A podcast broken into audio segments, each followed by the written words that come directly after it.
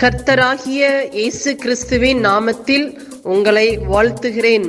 Panchkula Bethel IPA சபையின் மூலமாக நடைபெறும் இது தினசரி வேத தியானம். இந்த தியானத்தை கேட்கிற உங்கள் மேல் கர்த்தர் தமது முகத்தை பிரசன்னமாக்கி சமாதானம் கட்டளையிட கடவர்.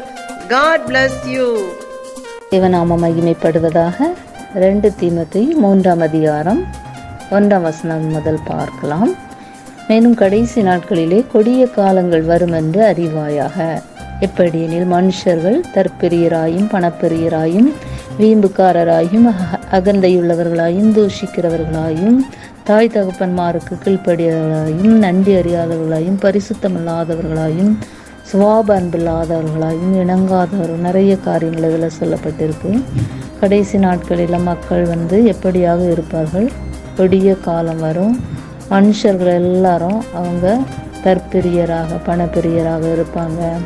தூஷிக்கிறவங்க தாய் தகப்பன்மார்க்கு கீழ்ப்படி அவங்க பரிசுத்தம் இல்லை அப்படியாக நம்ம அந்த நாட்களில் பார்க்கிறோம். கடைசி நாட்களில் பாவங்கள் பெருகி இருக்கிறதுனால இந்த மாதிரி காரியங்கள் அதிகமாக காணப்படுகிறது.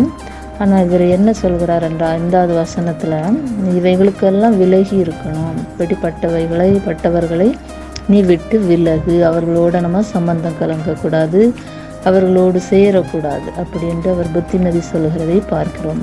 நிறைய பேர் வந்து நிறைய கள்ள தீர்க்கதரிசிகள் இந்த மாதிரிலாம் எழும்புவாங்க. கடைசி நாட்களில் வசனத்தை புரட்டி பேசுகிறவங்க அதை இந்த வசனத்தை தெய்வ பக்தியின் வேஷத்தை தரித்து கொண்டு வருவாங்க. அதனுடைய பலனை அன் மறுதளிக்கிறவர்களாக இருப்பாங்க.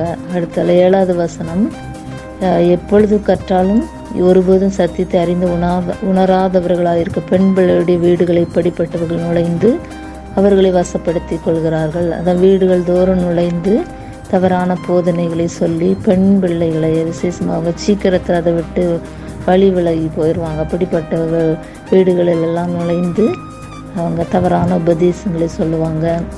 அங்கே அந்த நாட்களிலும் இருந்திருக்காங்க. என்னையும் எம்ரையும் மோசைக்கு எதிர்த்து நின்றது போல இவர்களும் சத்தியத்துக்கு எதிர்த்து நிற்கிறார்கள் அப்படின்னு சொல்லப்பட்டிருக்கு. அப்போ அந்த பழைய ஏற்பாட்டு காலத்திலேயே இப்படி இருந்திருக்கிறாங்க. அப்போ இந்த நாட்டில் அதிகமாக இந்த மாதிரி காரியங்கள் நடக்கும். அதுக்கெல்லாம் விலகி இருக்கணும் ஞானமாக நடக்கணும். தேவனை விட்டு தூரம் போய்விடக்கூடாது இந்த சத்தியத்துக்கு கீழ்ப்படியக்கூடாது என்று அவர் பவுல் ஆலோசனை சொல்கிறதை பார்க்கிறோம். நீ எப்படி இருக்க வேண்டும் என்றால் நாம் எப்படி இருக்க வேண்டும்? பத்தாவது வசனத்தில் நீயோ என் போதகத்தையும் நடக்கையையும் நோக்கத்தையும் விசுவாசத்தையும் நீடிய சாந்தத்தையும் அன்பையும் பொறுமையையும் இதையெல்லாம் கடைபிடித்து வாழ வேண்டும் என்று தீமத்தையும் தீமத்தேயுக்கு பவுல் சொல்கிற காரியத்தை நம்ம பார்க்கிறோம். ஏன்னா நிறைய பேர் இப்படி கடைசி நாட்களில் வருவாங்க. கொடிய காலங்கள் வரும் என்று சொல்லப்பட்டிருக்கு. இந்த வசனத்தின்படியாக நாம் ஞானமாக நடப்போம். தேவனுடைய வார்த்தைக்கு வசனத்துக்கு செவி சாய்ப்போம். தவறான உபதேசங்களுக்கு நம்முடைய செவி சாய்ந்து விடாதபடி வசனத்தின்படியாக நம்ம பார்த்து வசனத்தை அதிகமாக நம்ம வாசிப்போம் மனப்பாடம் பண்ணுவோம் அதை தியானிப்போம். வசனத்தில் நம்ம வளருகிறவர்களாக இருப்போம். அப்பொழுதுதான் இந்த கள்ள போதனைகள் இதெல்லாம் வரும்போது அதில் நம்ம விலகி இருக்க முடியும். பரிசுத்தத்தை நம்ம காத்துக்கொள்ள முடியும்.